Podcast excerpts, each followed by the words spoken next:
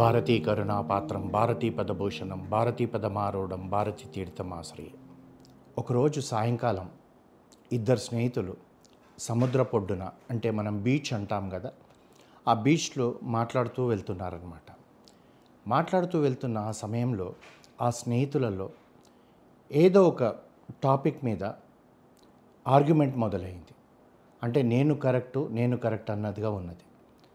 మొదటివాడు ఏమంటాడంటే నేను చెప్పిందే కరెక్ట్ అంటాడు. రెండో వాడు అంటాడు లేదు నేను చెప్పిందే కరెక్ట్ అంటాడు.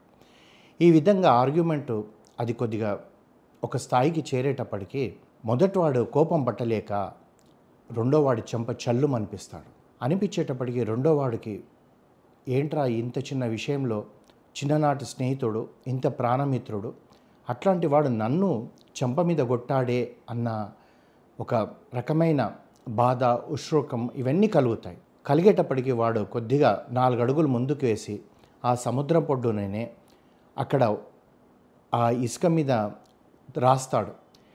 ఈరోజు నా చిన్ననాటి స్నేహితుడు నా ప్రాణమిత్రుడు నన్ను చెంప మీద కొట్టాడు అని చెప్పి రాస్తాడనమాట. ఈ మొదటివాడికి ఏం అర్థం కాదు.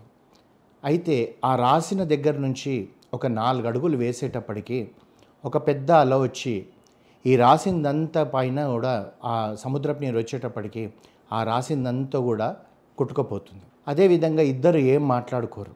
ఎందుకంటే వీడు మొదటివాడు అనుకుంటున్నాడు నేను చాలా పొరపాటు చేశాను ఇంత చిన్న విషయానికి నా స్నేహితుడిని కొట్టాల్సింది లేదు కదా అనిపిస్తుంది. రెండో వాడికేమో బాధ దుఃఖం కలుగుతుంది. నా స్నేహితుడు నన్ను ఇంత ప్రాణమిత్రులమైన మేము ఒక చిన్న విషయంలో అది ఏంటి? లౌకికమైన విషయమే. ఆ విషయంలో తను కరెక్ట్ అని తను నేను కరెక్ట్ అని నేను వాదించుకోవడం వల్ల నా స్నేహితుడు నన్ను కొట్టాడు కదా అని చెప్పి అతనికి బాధ దుఃఖం కలుగుతుంటాయి. ఏం మాట్లాడాలో కూడా అర్థం కాదు. ఇద్దరు కూడా మౌనంగా ఆ నాలుగు అడుగులు వేసుకుంటూ పోతుంటారు. అలా ముందుకు వెళ్తున్న ఆ సమయంలో ఏమవుతుందంటే సముద్రంలో నుంచి ఒక పెద్ద అల ఆ కెరటం వచ్చేసి ఏమవుతుందంటే వీళ్ళిద్దరి పైనుంచి ఆ నీరు పడుతుందన్నమాట. అంత పెద్ద పైకి అలా వచ్చి ఆ పడేటప్పటికి ఈ రెండో వాడికి ఈత రాదు. ఆ సముద్రంలోకి అది గుంజుకొని వెళ్ళిపోతుంది. వెంటనే మొదటి వాడు ఏం చేస్తాడంటే తన స్నేహితుడు ఎక్కడ ముగి మునిగిపోతున్నాడో అన్న బాధతోటి తాను అందులోకి దుంకి చాలా కష్టపడి ఈది వాడి జుట్టు పట్టుకొని ఒడ్డునోకి తీసుకొని వచ్చేస్తాడు. ఒడ్డుకు తీసుకొచ్చేటప్పటికి అతనికి కొద్దిగా ప్రాణవాయువు కూడా కొద్దిగా ఇబ్బంది అయ్యేటప్పటికీ వాడి గుండె మీద ఒత్తి ఆ తర్వాత కడుపులో ఉన్న నీరంతా కూడా బయటకు వచ్చేటట్టు చేసేటప్పటికీ కొద్దిసేపు అయినాక ఈ రెండో వాడికి స్పృహ వస్తుంది. మొదటి వాడికి బాధ కలుగుతుంది. వీడేమన్నా అవుతాడా? ఏంటిది? అయ్యో అనవసరంగా మేము వచ్చామే. వచ్చిన తర్వాత కూడా అనవసరమైన విషయంలో వీడిని నేను కొట్టాను. చెంప మీద వాడు ఎంత బాధపడుతున్నాడో. ఇప్పుడు వీడికి ఈ సముద్రంలో మునిగేటప్పటికి నీళ్ళన్నీ వీడి కడుపులో పోయాయి. తర్వాత వీడు బ్రతుకుతాడో బ్రతకడో అని చెప్పేసి దుఃఖం వస్తుంటుంది. తాను ఏడుస్తూ కూడా వాడి గుండెలపైన పొట్టల్లో అవన్నీ పెట్టి ఒత్తేటప్పటికి వాడి కడుపులో ఉన్న నీరంతా కూడా ఏవైతే నీరు మింగాడో అవన్నీ బయటకు వచ్చేసిన తర్వాత ఓ పది నిమిషాలకు కానీ స్పృహలోకి రాడు. ఆ స్పృహలోకి వచ్చేయడం వెంటనే ఈ మొదటి వాడికి ఎంత దుఃఖం వస్తుంది ఎంత ఆనందం వస్తుందంటే వాడిని గట్టిగా కౌగలించుకుంటాడు. కౌగలించుకొని ఇంకా మళ్ళీ ఇంటికి వెళ్ళిపోదాం రా ఇక్కడ మనం అనవసరంగా ఈ సముద్ర పొట్టును ఉండకూడదు. ఎందుకంటే ఈ అనవసరంగా మనం వచ్చి చిన్న విషయంలో మనకు మనస్పర్ధలు ఏర్పడ్డాయి. ఆ తర్వాత ఇంత పెద్ద అలా నీ ప్రాణానికి ఆపద కలిగినంతగా వచ్చింది. కనుక మనం వెళ్ళిపోదామని చెప్పి అలా ముందుకు అంటే వాళ్ళ ఇంటికి వెళ్ళిపోయే ముందర వెళ్తుంటే అక్కడ ఒక చిన్న రాయి లాంటిది పెద్దది ఒక కొండలాగా అంటే చిన్న సైజు కొండ లాంటిది కనబడేటప్పటికీ ఈ రెండో వాడు ఏం చేశాడంటే అరే నువ్వు ఇక్కడే ఆగు ఒక ఐదు నిమిషాలని చెప్పేసి అక్కడ ఇంకొక చిన్న రాయి తీసుకొని దానిపైన చెక్కడం మొదలుపెట్టాడు.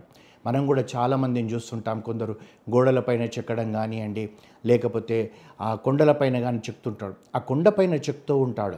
ఏమనంటే ఈరోజు నా ప్రాణమిత్రుడు నా ప్రాణాన్ని రక్షించాడు. ఈ జన్మలో నేను మర్చిపోలేనని చెప్పి దాన్ని బాగా అంతే ఇంత లోతులోకి వెళ్ళేటట్టుగా దాన్ని చెక్కి పెట్టేస్తాడు. పెట్టేసేటప్పటికి ఈ మొదటి వాడికి అర్థం కాదు.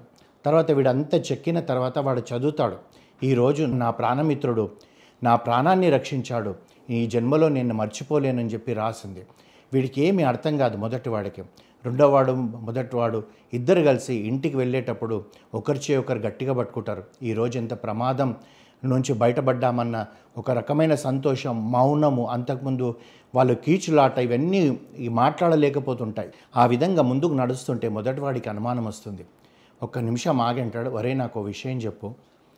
నువ్వు మొదటిసారేమో ఇసుక మీద రాసావు నా స్నేహితుడు నన్ను కొట్టాడని చెప్పేసి. ఇప్పుడు రెండోసారేమో ఈ కుండ మీద ఇంత లోతులో చెక్కాల్సిన అవసరం ఏమొచ్చింది అనేటప్పటికీ ఆ మొదటివాడు చెప్తాడు. ఒరే నువ్వు నా స్నేహితుడివి. నువ్వు నన్ను కొట్టావు. నాకు అప్పుడు బాధ కలిగింది. అందుగురించి ఏంటంటే ఇసుకలో రాశాను. ఎందుకంటే అది జీవితాంతం గుర్తుపెట్టుకోవాల్సిన అవసరం లేదు. మన లోపల చిన్ననాటి నుంచి మన స్నేహితులం ఏ రోజు కూడా మనకు ఎప్పుడు మనస్పర్ధన రాంది. ఒక చిన్న విషయంలో వచ్చింది కనుక నువ్వు నన్ను చెంప మీద కొట్టావు. అందులోకి అది జీవితాంతం గుర్తుపెట్టుకొని నీ మీద నేను ఎప్పుడు కూడా ఆ ద్వేషభావన ఉండకూడదు కనుక ఇసుకలో రాశానురా. వెంటనే ఒక నిమిషంలో అల వచ్చి అది కొట్టుకుపోయింది. ఆ రాసింది పోయింది. ఈ రెండోది ఎందుకు రాశానంటే జీవితాంతం నేను గుర్తుపెట్టుకోవాలి. నువ్వు నా ప్రాణాన్ని రక్షించావు గనక. అంతేకాకుండా నీ కొండపైన చెక్కడానికి కారణం ఏంటంటే భవిష్యత్తులో ఎప్పుడైనా సరే నా పిల్లల్ని తీసుకొని సముద్రం ఒడ్డుకు వస్తే నా పిల్లలకు చూపెట్టాలి నేను. ఒరే పలానా రోజు నా స్నేహితుడు నా ప్రాణాన్ని రక్షించాడు. నేను జీవితాంతం గుర్తుపెట్టుకుంటాను. అంతేకాకుండా మీకు తండ్రి బ్రతికున్నాడు ఈ రోజు అంటే కారణం నా స్నేహితుడే. మీరందరూ కూడా గుర్తుపెట్టుకోవాలని చెప్పేసి అంత లోతులో నేను చెక్కాను రా అంటాడు. అంటే మనం ఉంటుంటాం కదండి శిలాశాసనం అంటాం. అంటే ఇప్పుడు పెద్దగా ఎవరన్నా ప్రైమ్ మినిస్టర్ కానివ్వండి చీఫ్ మినిస్టర్ కానివ్వండి ఒక శిలాశాసనం చేశారనుకోండి శంకుస్థాపన చేశారనుకోండి ప్రారంభోత్సవం చేశారనుకోండి అక్కడ పెద్ద పలక మీద చెక్కి ఉంటుంది. పలానా సీఎం పలానా ప్రైమ్ మినిస్టర్ ఈ యొక్క బంగ్లాని అనుకోండి ఈ యొక్క విద్యాలయం అనుకోండి ఈ యొక్క యూనివర్సిటీని అనుకోండి శంకుస్థాపన చేశాడంటే కొన్ని కాలాల పాటు తెలిసి ఉండాలి అదేవిధంగా ఈ స్నేహితుడు చేసింది కృతజ్ఞపూర్వకంగా అంటే గ్రాటిట్యూడ్ అనేది మన లోపల ఉండాలి. అంటే మన స్నేహితులలో మనస్పర్ధలు వస్తుంటాయి. ఒక మాట ఒక మాట అనుకుంటాం. అవి గుర్తుపెట్టుకోకూడదు. కానీ మన స్నేహితుడు మనకు చేసిన సహాయం ఏదని ఉంటే అది జీవితాంతం గుర్తుపెట్టుకోవాలి. మనం ఒక్కరమే గుర్తుపెట్టుకోవడం కాదు. మన తర్వాతి తరం కూడా గుర్తుపెట్టుకునేటట్టుగా ఉండాలి. కానీ ఈ రోజులలో ఈ గ్రాటిట్యూడ్ అనే ఒక పదానికి అర్థమే మారిపోయింది. ఎవరికైనా గుర్తుంటుందా?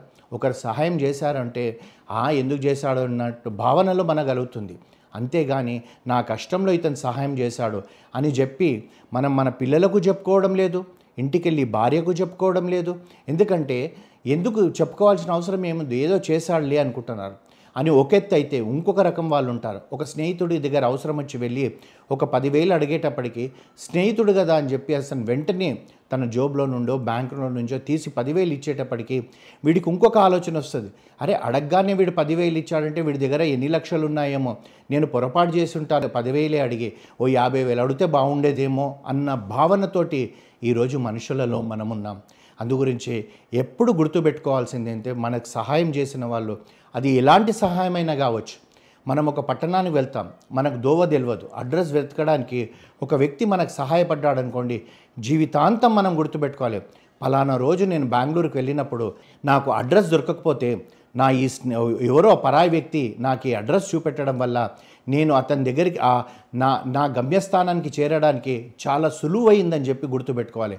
అంతేకాకుండా మనం ఒక రోజు మనము రోడ్డు పైన వెళ్తున్నాం పెద్ద వర్షం వచ్చింది. ఒక బస్ షెల్టర్ కిందనే కావచ్చు ఓ చెట్టు కిందనే కావచ్చు. మనం నిలబడితే మనం జీవితాంతం గుర్తుపెట్టుకోవాలి. ఆ రోజు మనం వర్షంలో తడవకుండా ఉండడానికి కారణం ఆ బస్ షెల్టరే కావచ్చు ఒక చెట్టే కావచ్చు. అట్లాంటిది మన కష్టాలలో అంటే ప్రతిదీ మనం ఏమైపోయామంటే ఈ జీవితాలలో ప్రతిదీ డబ్బుకు ముడిపెట్టుకుంటున్నాం డబ్బుకు ముట్టిపెట్టుకోవడం వల్ల ఏమవుతుందంటే డబ్బు డబ్బు అనుకుంటున్నాం. కాదు.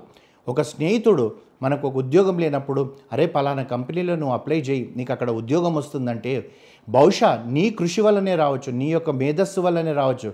కానీ అందులో ఉద్యోగం ఉందని చెప్పిన ఆ స్నేహితుడిని నువ్వు జీవితాంతం గుర్తుపెట్టుకోవాలి. అంటే ఇలాంటి చిన్న చిన్నవి మనం గుర్తుపెట్టుకోవాలి. ఎందుకంటే బా రామచంద్రమూర్తి ఒక మానవుడు. అంటే శ్రీ మహావిష్ణువు కాదనుకొని మనం రామాయణం చదివితే అందులో నుంచి ఎన్నో తెలుసుకోవచ్చు.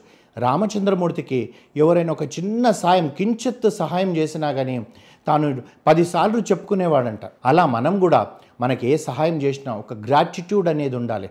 కానీ మనుషులలో ఈరోజు గ్రాటిట్యూడ్ తగ్గిపోతుంది. అంతెందుకండి? ఒక స్నేహితుడు నా అవసరానికి నాలుగు సార్లు సహాయం చేశాడనుకుందాం. నాలుగు సార్లు పది పది వేలు ఇచ్చాడు అనుకుందాం ఐదోసారి నేను అడుగుతూ ఇవ్వకపోతే వాడు నాకు శత్రువు అయిపోతున్నాడు. అది కాదు.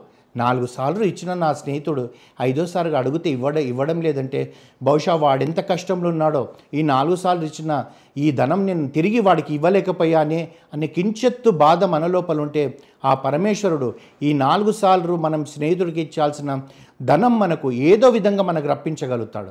అది మర్చిపోయి వీడు జోడు ఉండి కూడా ఇస్తలేడు అన్న భావన మన లోపల ఎప్పుడైతే పెరుగుతుందో మనము ఒక మానవుడిగా ఒక మనిషిగా మనం కాకుండా ఒక పశువు మాదిరిగా అవుతాం. కుక్క కృతజ్ఞత తెలుస్తుందా? లేదు. పందికి తెలుస్తుందా? లేదు. కానీ మనిషికే కృతజ్ఞగా ఉండగలి. అంటే ఈ కృతజ్ఞత కృతజ్ఞుడు. కృతజ్ఞుడు అంటే చేసింది మర్చిపోయేవాడు కృతజ్ఞత పూర్వకంగా ఉండేవాడు అంటే చేసిన మేలు గుర్తుపెట్టుకునేవాడు. ఈ రెండుటికి కూడా ఒకటే అక్షరం తేడా. కృతజ్ఞతలో జ్ఞా ఉంది కృతజ్ఞుల్లో గా ఉంది. ఈ గా తీసేసి మనం కృతజ్ఞత పెంచుకున్నామనుకోండి బహుశా మనల్ని సృష్టించిన మనకి జన్మ ఇచ్చిన ఆ పరమేశ్వరుడు కూడా పైనుంచి చూసి ఆహా వీడు ఎంత కృతజ్ఞపూర్వకంగా ఉంటాడండి త్రేతాయుగంలో రామచంద్రమూర్తి ఉండే ఈరోజు ఇతనున్నాడని చెప్పేసి మన కొరకు ఆ పరమేశ్వరుడే కీర్తించుకునే స్థానం మనం సంపాదించుకోవడానికి మనం ప్రయత్నం చేయాలి. మనం నేర్చుకోవాల్సిందంతా కూడా ఏంటిదంటే ఈ కథలో గ్రాటిట్యూడ్ గ్రాటిట్యూడ్ గ్రాటిట్యూడ్ అదే మనం నేర్చుకోవాల్సింది.